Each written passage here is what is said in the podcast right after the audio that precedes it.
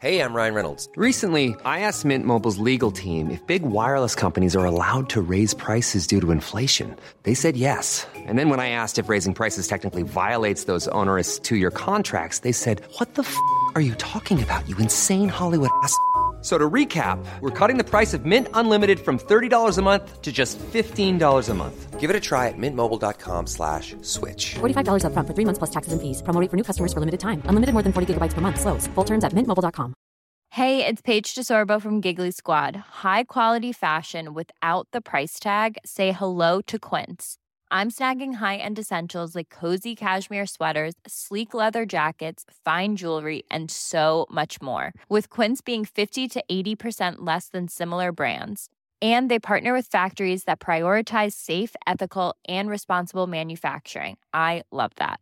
Luxury quality within reach. Go to quince.com slash style to get free shipping and 365 day returns on your next order. Quince.com slash style. Hello and welcome to 2018 Must Have Seen TV listeners. I'm your host Brett White, and I just wanted to hop on here and just give a little update for the new year. About two weeks into the new year, so maybe I'm a little bit uh, behind on that. But anyway, yeah, the show is currently on hiatus, as you've been able to tell from the last two weeks without episodes. But that's only because I needed a month to uh, get my catch my breath. Um, because the holiday gauntlet was a gauntlet, and I wanted to take January off to come back strong with a backlog of episodes ready to take over 2018. Take it by force. Take it with gusto. So new new episodes will be back on February 1st, which is a uh, I don't know, that's a serendipitous coincidence that it's the 1st of February is on a Thursday when I drop episodes. But anyway, I just wanted to also get into some other stuff that's been going on, just hang out a little bit um cuz you know, there's sitcom per- periphery sitcom ephemera going on in my life. Uh, for Christmas, my husband got me a couple of books that I wanted to recommend. Um, what I'm reading right now is uh, a book called Mary and Lou and Rhoda and Ted, which is a behind the scenes look at the making of the Mary Tyler Moore Show. Um, it is essential reading if you care at all about television and comedy. Uh, it's by Jennifer Keishin Armstrong, and I devoured it in like a couple of days. It is really, really good. The number of uh, women that wrote for that show is astounding. Um, which was the uh, Jim Brooks and Al- or Albert Jim Burns and Albert Brooks. Wait, Albert Burns, Alan, Jesus Christ.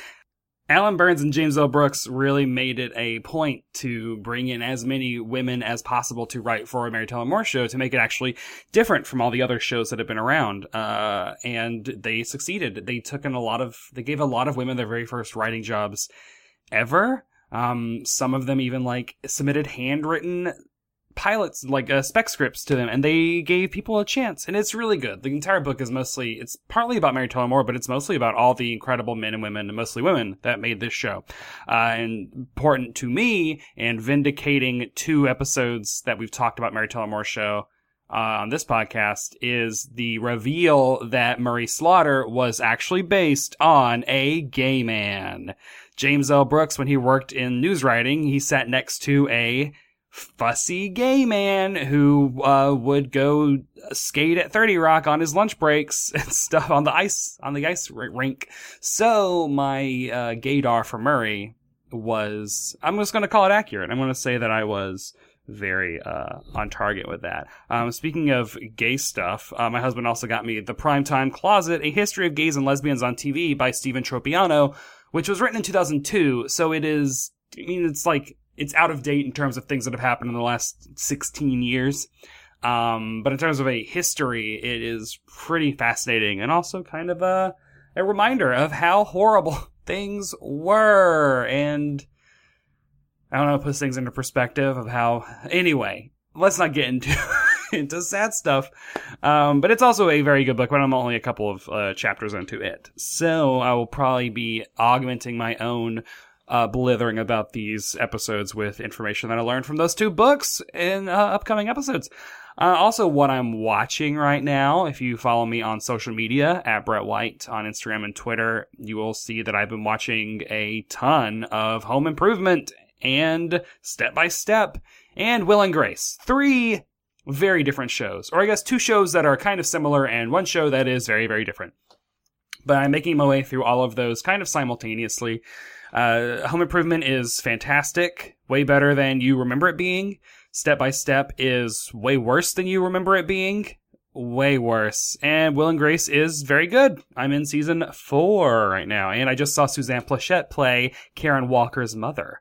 So Suzanne Pleshette, of course, played Bob Newhart's wife on the Bob Newhart show. So seeing her uh, was a surprise, a great surprise, and she was fantastic as a con artist. Loved that. Um, speaking of home improvement, uh, at work for Decider.com, I wrote an article about why Jill Taylor is the best sitcom mom of all time, and I don't care if you agree or disagree with that. I have stats to back it up, or facts to back it up, which those facts are my feelings but I think my feelings are valid. Uh, so anyway, I wrote that article, and Patricia Richardson herself replied to it on Twitter and was very effusive in her praise. Um, at at p richardson la, uh, she tweeted at me, and it was a life changing moment, to be honest, because not only did she thank me for the article, she started giving me like the straight dirt about home improvement. Um, so she tweeted at me, Thank you for this article. I can't express how much I appreciate the things you say. I was the only female voice in the room with producers in meetings with Tim every week after the first read through. Only one year there was one female executive producer. When she quit, she came to my door and said, You're fucked. Whoa! Um, she continued by saying, But I had writers, Howard, Elliot, Roz, and Marley, and by uh, this is me interjecting, Roz and Marley were two female writers, two of the actually many female writers they had on the show, even if it was, uh, they didn't have many female execs. Um, but back to what Patricia Richardson tweeted. Um, but I had Howard, Elliot, Roz, and Marley, particularly, who wrote great episodes for me. I wanted to make her imperfect, her being Jill, and a female perspective where when the men all argued that my opinion was just Hollywood me, my marriage, I called my sisters across the country and went in with their votes. like, I love that. I love that, um, she would try to give the female perspective and all the writers would be like, you're just Hollywood and out of touch. And then she would call all of her like sisters and friends and stuff and be like, I'm right, right? Yeah, you're right. Cool, cool, cool. Let me go back and actually change stuff. Mean, that's the great thing about Home Improvement is that when you go back and watch it, you actually see that Jill is such a match for Tim and not in a shrew, like shrilly, you know, trying to stop all the fun way. Like she loves her husband. She laughs at all of his jokes. She thinks he's like, you know, she thinks he's cute and funny and stupid and great. Like she, she loves him. So the fact that she loves him means that we can like love her because she's not there to like stop the fun. She's there to like stop her house from being blown up. So they always give her very proportional responses to things. And then the way that she just chooses as an actress to laugh at the things that Tim Allen is doing, which I don't know if that's written in the script like Jill casually laughs while she says this line. I think that's Patricia Richardson, her deciding to do that. And it makes such a difference. And it's, it makes the show super uh, different from like a show like Step by Step, where Suzanne Somers and Patrick Duffy are very, very jealous of each other at all times. And it gets annoying. Um, but yeah, we'll probably be doing more home improvement this year. I can't imagine that we won't. Uh, now that I've written things about Al and Jill and gotten positive feedback from both of the actors. Uh, wouldn't it be great to have them on the show? Who knows? Maybe that's a goal this year. Uh, on another note, I have started a side project called the Natty Newhart, which is the Bob Newhart style Instagram and Tumblr that I've been threatening to launch for a while, and it is launched. You can follow it on Tumblr and Instagram at the Natty Newhart, N A T T Y, uh, which I like the name. Um, as my Instagram, as the Instagram bio says, Natty is an adjective meaning neatly or trimly smart in dress or appearance, and Newhart is a comedian actor noted for his deadpan delivery. Um, but yeah, I think that Bob's outfits on the Bob Newhart show are dynamite. And I have started documenting them in my spare time. Also because I've deleted Twitter and Facebook from my phone, so when I am getting anxious and need something to do on my phone, I go to Instagram and just post a new picture. So that is helping me clear my brain, streamline my brain process. I also want to now move on to the top 10 episodes of 2017, the top 10 most downloaded episodes of 2017. I feel like people that love stats and facts, which you know I do, because I am always talking about ratings on this show. I thought I would read just the top 10 episodes, which are actually top 11, because there's a tie in here. So if you haven't heard any of these, I suggest go back in the archives and find them and listen to them. So, number 10, tied for number 10, are the news radio episode with Curtis Rutherford and the Perfect Strangers episode with Mujan Zulfagari. Yay! So that's 10. Uh, 9 is the Frasier and Winston Noel episode where we talked about uh, them buying a restaurant. Number eight is the Bob Newhart Show, Kevin Hines, when we talked about the episode Caged Fury. Number seven is the I Love Lucy episode with Katie Healy Wurzburg, where we talked about Vitameatavegamin. Number six, tied, tied for, let's say tied for five, uh, is the Seinfeld episode where we talked about The Pen, where Jerry and Elaine go to Florida, and talked about that with Laurel Randolph and Dan Semillion. And also tied for that is the news radio episode with Alejandra Arbona, one of our Halloween episodes.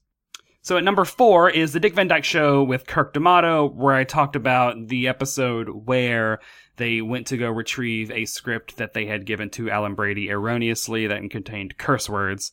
Uh, the number three most downloaded and listened to episode this year is The Golden Girls with Crystal Beth, where they played Grab That Dough. Number two, and this is such a surprise to the point where I feel like there has to have been a glitch somewhere that downloaded this episode repeatedly, uh, for some reason, or that I put some sort of weird combination of keywords into the show description. But I Dream of Jeannie with Brandon Beck, and let me say, like, great episode. Brandon was a great guest. I can't wait to have him back on. I Dream of Jeannie is a fine show. Um, but like, I don't, I would never have guessed that I Dream of Jeannie would get more listens than a Frasier episode or a Golden Girls episode.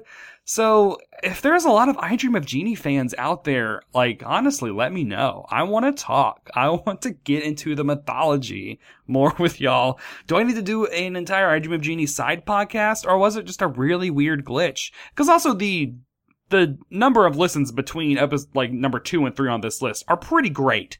So I'm confused. Anyway, the most listened to episode uh, of the 2017 was the very first episode, Friends, with Matt Little, where the gang all played poker. So that was 2017. It is done. It is gone for. And now we are going to be moving on to 2018, which is a year of expansion and growth, hopefully. Uh, both, you know, spiritually, personally, professionally. Who knows? I'm just rambling. But I want to have y'all more involved. Um, so please feel free to interact with me and the show online any way possible. Uh, at Brett White for me, at Must Have Seen TV everywhere for uh, the show. Um, and that will start when we start doing new episodes on February 1st. And that very first episode, here's what it's going to be. I will be discussing the I Love Lucy episode Ricky and Fred are TV fans. Ricky and Fred are TV fans is in season 2. It is episode 30 of I Love Lucy season 2, and you can stream that episode on Hulu or Amazon or you can just buy it in iTunes. Until then, I do want your questions about sitcoms. Please tweet them to me at Must Have Seen TV. You can also follow the podcast on Twitter and Instagram, Facebook, and Tumblr at Must Have Seen TV. And if you like what you've heard, please rate and review Must Have Seen TV in iTunes, and I will read your review on air as long as it is favorable. Because uh, I'm, I'm mentally too fragile to read a one star review. And also, if you're going to leave it a one star review, why are you listening? I mean, are you listening because you hope that I get better? If so, give me the feedback at uh, musthaveseentv at gmail.com and then I'll work on it, maybe. Um, unless I disagree with it. And then you can go kick rocks. Uh, you can follow me on Twitter and Instagram at Brett White. You can read the words that I write at Decider.com. You can check out my sitcom t-shirts and stickers at teepublic.com slash user slash Brett White. The theme song is Patricia's Moving Picture by The Go Team. Thank you to ACAST for hosting the podcast. Thanks to all of you for listening, and I will see you on February 1st when we come back for more Must Have Seen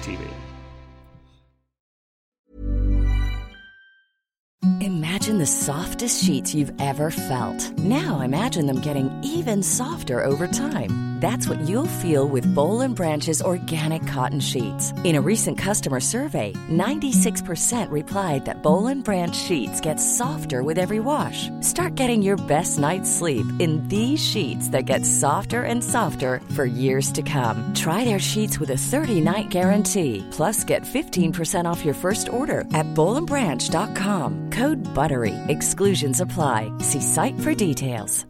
Hey, it's Paige DeSorbo from Giggly Squad. High quality fashion without the price tag. Say hello to Quince.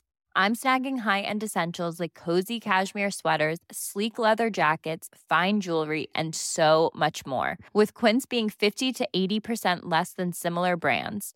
And they partner with factories that prioritize safe, ethical, and responsible manufacturing. I love that. Luxury quality within reach. Go to quince.com slash style to get free shipping and 365 day returns on your next order.